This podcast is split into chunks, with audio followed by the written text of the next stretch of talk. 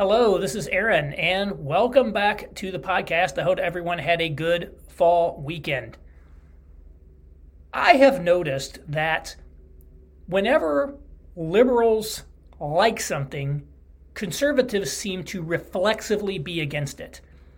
And actually, that might be wise in some cases, because if the left is proposing something, you are probably right to be suspicious of it. What are they hoping to gain out of that? How are they hoping to advance their agenda? But blanket rejection of entire areas blinds people to important realities. I think one of the examples is the environmental movement.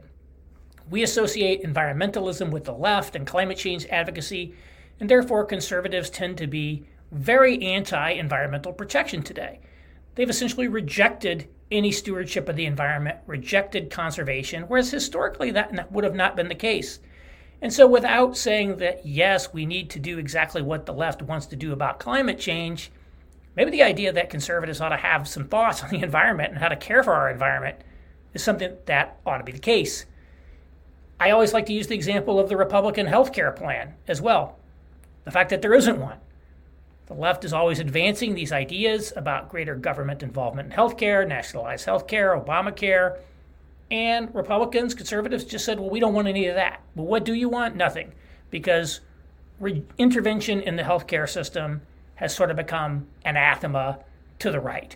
And so, as a result, they've sort of missed the ball on important problems that we have in our society around our healthcare system, which is really, really screwed up.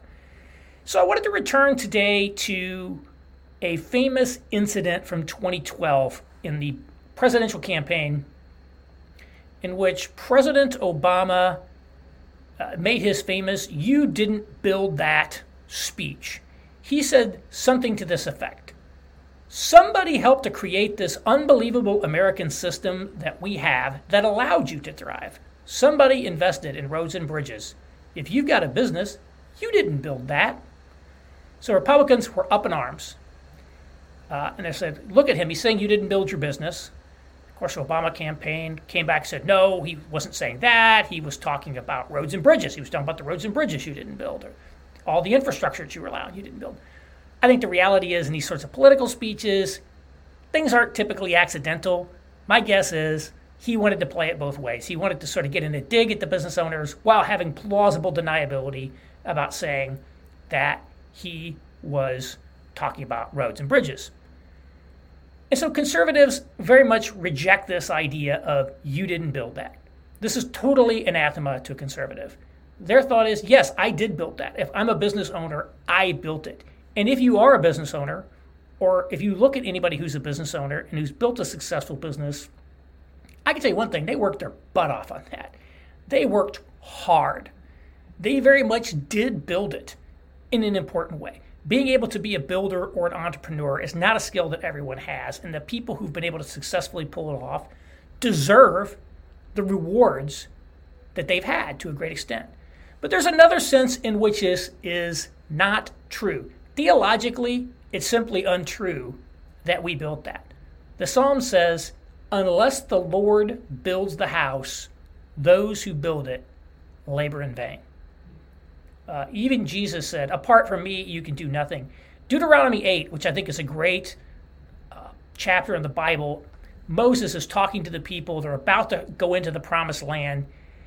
And they've been in the desert for 40 years, and the promised land is going to be flowing with milk and honey. And he's telling them about all the prosperity they're going to have there. But he gives them a warning. He says, Beware, lest once you've become rich and you're, you know, you've got all this gold and silver and your herds have multiplied, you become proud and say, my hand and my efforts are what created this. But you should remember that it is God who's creating this wealth for you. He is the one who is enabling you to prosper in this land. And so if you forget that and you turn aside from Him, then you will be destroyed.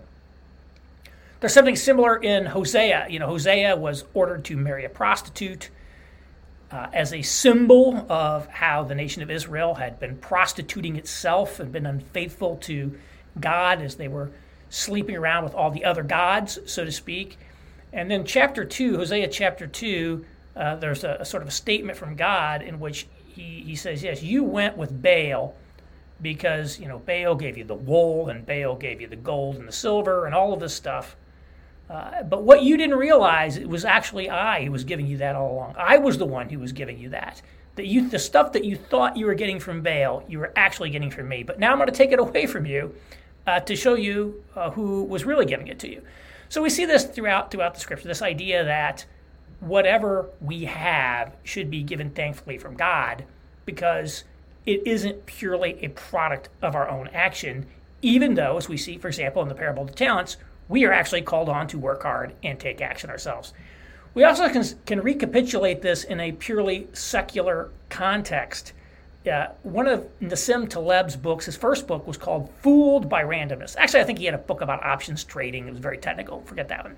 But his first Incerto book is called Fooled by Randomness. And of the two Nassim Taleb books I say you should read, one is Fooled by Randomness, the other is Anti Fragile. And he makes this point that we are constantly underestimating and blind to the role that random chance plays in success. So he criticized the book, The Millionaire Next Door. He says, look, this book, the author of this book, went and surveyed millionaires and found out the characteristics of these millionaires and said, basically, if you want to be a millionaire, do what the millionaires did. And he said, that's an example of survivorship bias. We're only seeing the people who were millionaires. We never saw, and he never talked to, all of the people who did the exact same things that those millionaires did, but did not become rich, may have even gone broke. So he sort of makes fun of this idea that, you know, well, millionaires are willing to embrace risk. Yeah, embracing risk is necessary to get rich. It's also necessary to go bankrupt.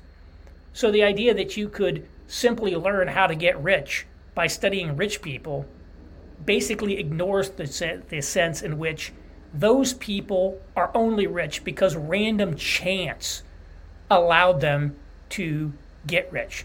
They made a high risk speculative bet in the stock market and it paid off. It didn't mean they were genius, it just means they got lucky. And in many domains of our society, luck plays an incredible role in success in ways that we don't think about. We think it's all up to us, or we think it's all up to what these people did. And there may be a sense in which that's true, but there's also a sense in which the circumstances had to favor that. And again, one of the reasons I love Taleb is because once you translate some of this into essentially a theological speech, speak, it makes a lot of sense. What is randomness? Randomness is the sovereignty, the providence of God. Randomness is God's control over creation. We like to say, well, there's no God up there running things. You know, we're running things down here. I'm running things. So we tend to have a very high view of our own agency and what we can accomplish without realizing that even in the absence of, of a God, what would it be? It would just be random chance and black swans and things like that that are profoundly more influential over what happens than we'd like to think. So I, I want to give a couple examples. I've alluded to these before, but kind of want to re- recapitulate them. One is my career in urbanism. So I had started a blog about cities called the Urbanophile, the lover of cities. And it occurred to me that maybe I could professionalize this and turn it into a career because it sort of got very popular very fast. People really loved what I had to say. I got my picture on the cover of the Chicago Tribune, uh, all that sort of stuff. And heads of government agencies were calling me and saying, "Hey, I'd like to talk with you." I'm like, "Well, maybe I could be a consultant to government agency." And so I, I went off and tried to do this, and it turned out to be much more difficult than I anticipated. Frankly, if I if I knew then what I know now, I probably would never have done it. It's one of these things where, wow, if I had to go back, I'd never done that. But now that I did it, I'm actually glad I did it. So it's it's kind of one of those things. But ultimately, this probably would have ultimately been a failure, but for one thing, which is that Joel Kotkin, uh, some of you may know Joel, he wrote the book on the coming neo feudalism, many other books, he's written a lot of books, uh, saw that I had mentioned him in a little blog post that I wrote, probably because he had a Google alert set on it.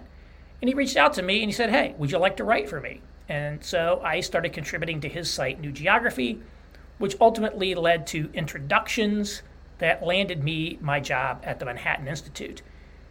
If that Google alert about my having mentioned Joel Kotkin had gone into his spam folder. If he hadn't seen that or it somehow hadn't come up, there's a very good chance that I would have just gone back to technology and just written the whole urbanism thing off as a failure. That it would have been a completely different trajectory of my life from that one incident over which I had no control.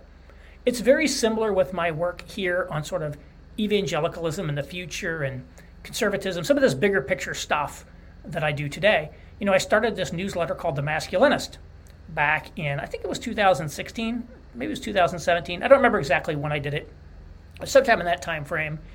And actually, my goal originally was to start a newsletter on a different topic that was entirely devoted to making money.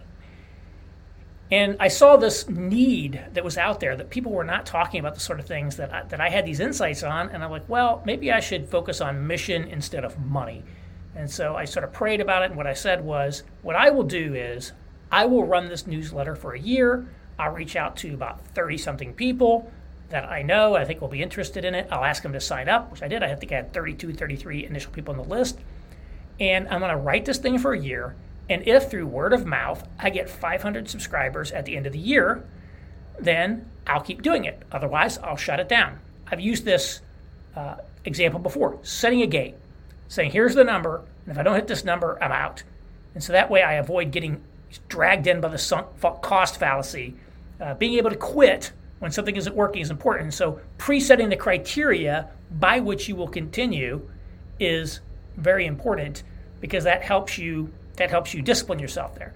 But anyhow, I, I, did it for a year. It actually grew up to like 260 something or 280 something people. But by the end of the year, with like an issue or two left to go, it's like it's not working. So I'm just going to shut it down and just move on and maybe go back to my other newsletter idea.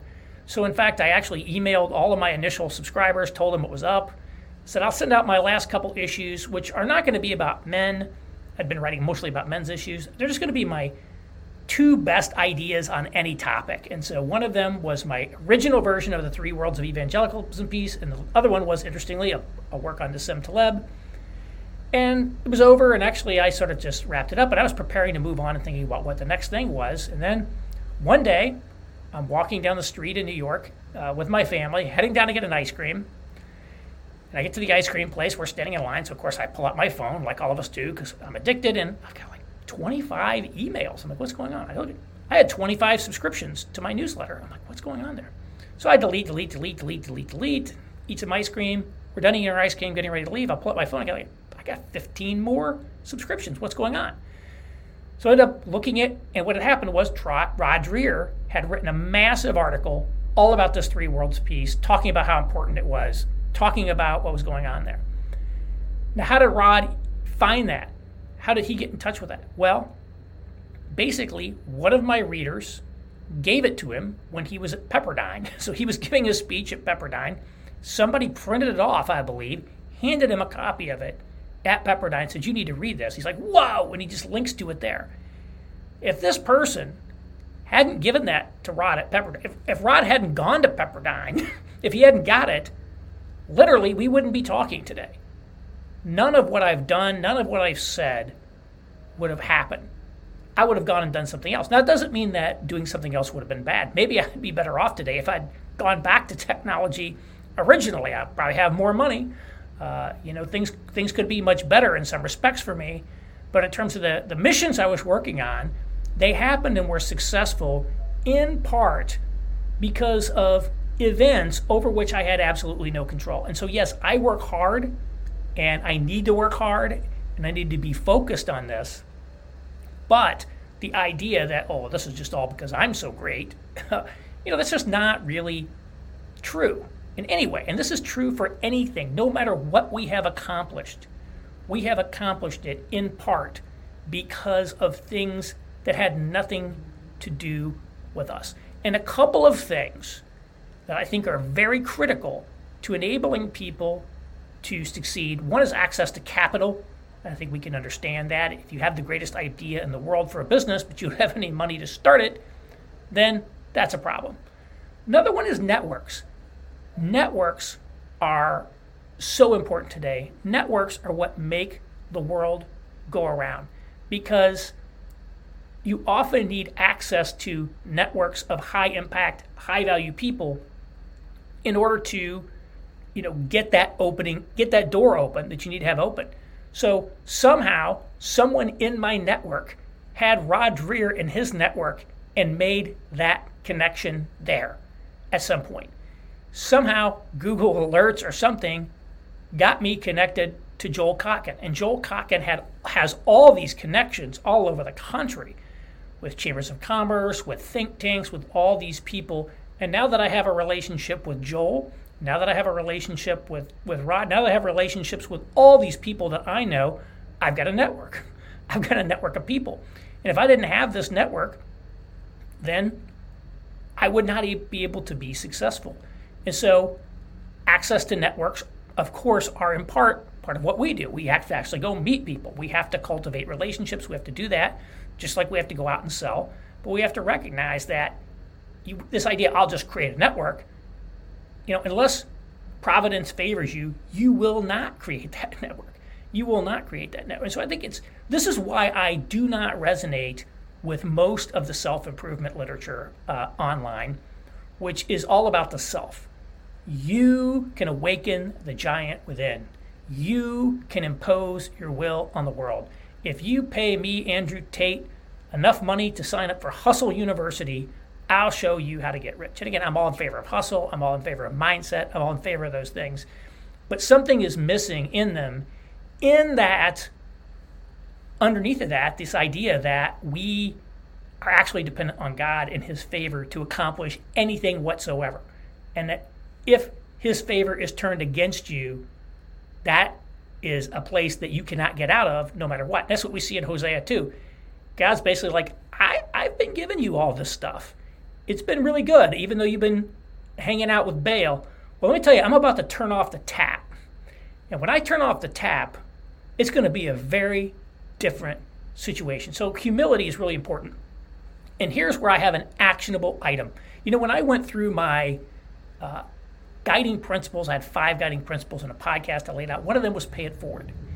And this is very important because if I had not had those networks, if I had not had that access, then I would never have been able to get where I am today. So now that I actually have networks, now that I have actually you know built up to a certain level, not as high as I would like to be, or maybe as, as, as I would need to be in order to accomplish what I want to accomplish, nevertheless, I need to be the network for other people. Because if other people had not been the network for me, I would never have gotten anyway. And that's where Pay It Forward comes in. And all of us have resources. All of us have connections. We may not have capital. Capital is what a lot of us don't have, uh, but we all know some people. And so, how can we be the connector, be the node in the network? Because the network is so critical today. As they say, it's not what you know, it's who you know. That's very important. And you know people. And so, even if you're not a, you know someone that's connected to the most elite levels, you have some connections. And so, being willing to make your network available to other people who need that is very important. And so I think that's just one is just a general posture of pay it forward is very important. And I also think this is something that is very applicable in the context of the racial justice movement. And this is another one where, again, we see a lot of conservatives dislike the BLM movement, and there are a lot of things to dislike about BLM. But the result is okay, we know what you don't want to do. Well, what do you want to do? So we have these sort of big, huge racial disparities in society, which we do. They objectively exist. So, what is your explanation for that, and what are you going to do about that? So, a lot of the alt right people just want to chalk it up to genetics, claim it's genetic. I don't happen to agree with that. I mean, I think genes count for things uh, in the world. I'm not one of these people that's a blank slater by any means, but it's just too facile to say, oh, let's just write everything off to genetics. And what are we going to do about it? So I don't know, profess to know all the, all the answers, but like, okay, what are we going to do about it? And, and how might you do something that would be productive and useful when it comes to racial justice? I think one of the things you could do is help be the network for under network minorities. And you might think that in today's world where institutions seem to be beating every bush, looking for qualified minority applicants, that basically it's just shooting a layup if you happen to be black. And it's easy to look around and see people who really have been able to make it look that way. So there are people who have great connections, great skills, great positions, and they've essentially created structures into which essentially all this uh, money around DEI and all these things, it's just flowing. Money's just flowing like a gusher into what they're doing. And I, I know people who are exactly like that. But believe it or not, there are people who, frankly, are still underexposed and have less opportunity than you might expect. So there are, there are a couple black writers in Chicago. I'm not going to name them because it's, it's not about them in particular, who are just really, really good and insightful on cities and thinking. And you know they've gotten some things, but these are people who should be writing for like the New York Times and things like that. And so, I'm like, why aren't they doing that? Part of it is just because they're independent thinkers, and and that's part of the problem is when you don't go along to get along and you actually start telling the truth. All of a sudden, it doesn't matter, uh, you know, if you're black anymore. It's like, uh, sorry, if you're not just going to validate the regime, we're going to toss you over. Which, of course, we can see that every day in the political world. You know, where they get you know, black Supreme Court justice gets accused of being a white supremacist. It's, of course, it's ridiculous. That's what they do to you. And so these guys are not conservatives even by any means. They're, they're certainly liberals, but they so they, they think for themselves. And so it's like, oh, that, that, that kind of like hurts you. But I'm like, you know, through my acquisition of uh, networks, I have tried to like promote these guys out to different people. And some of it's worked. One of them I was able to get to write for The Guardian in the UK, which is really a top level publication you know, I've recommended some of these people for very top level uh, writing. That doesn't mean that I've really made them famous or anything like that, but I feel that's one of the things that I want to do. So I think if you're looking for something you can engage on, both as you know, what should I do with my good fortune? Uh, you know, a lot of us like to say, let's just be charitable to, to, people. Let's give to charities. Let's give to the church. I think that's very important. Uh, you know, if you have capital, of course, you can be an investor and uh, people who need capital. But I think this network thing is we all have people that we have. Uh, if we did not have networks, we would probably not be where we are today. We would have been trapped uh, way down at lower levels in the hierarchy. So, at whatever level we are, at whatever level we've risen to, we have this opportunity to pay it forward to other people by trying to be a network for them. And that doesn't mean you don't exercise good judgment and judiciousness about who you introduce to who, but we have to be willing to say, hey, I'm not just here for myself, I'm here for other people. And I think this is one where uh, it, it's very helpful in sort of racial justice context where people may not have good networks, particularly since you know, there isn't necessarily great um, interracial networks to begin with in a lot of cases. And so, to the extent that you have them, saying, how can I expose my network to other people can be a very useful and productive way to say, how can we create opportunities uh, for minorities or for low income people of any race. You can think about it. But this is one of the things I just say is this idea that we, we did, you didn't build that, right? oh, of course I built it. I did it myself. You did not do it yourself. Okay. And if we don't keep that in mind, that but for you know the providential favor of God, we would have not have accomplished anything.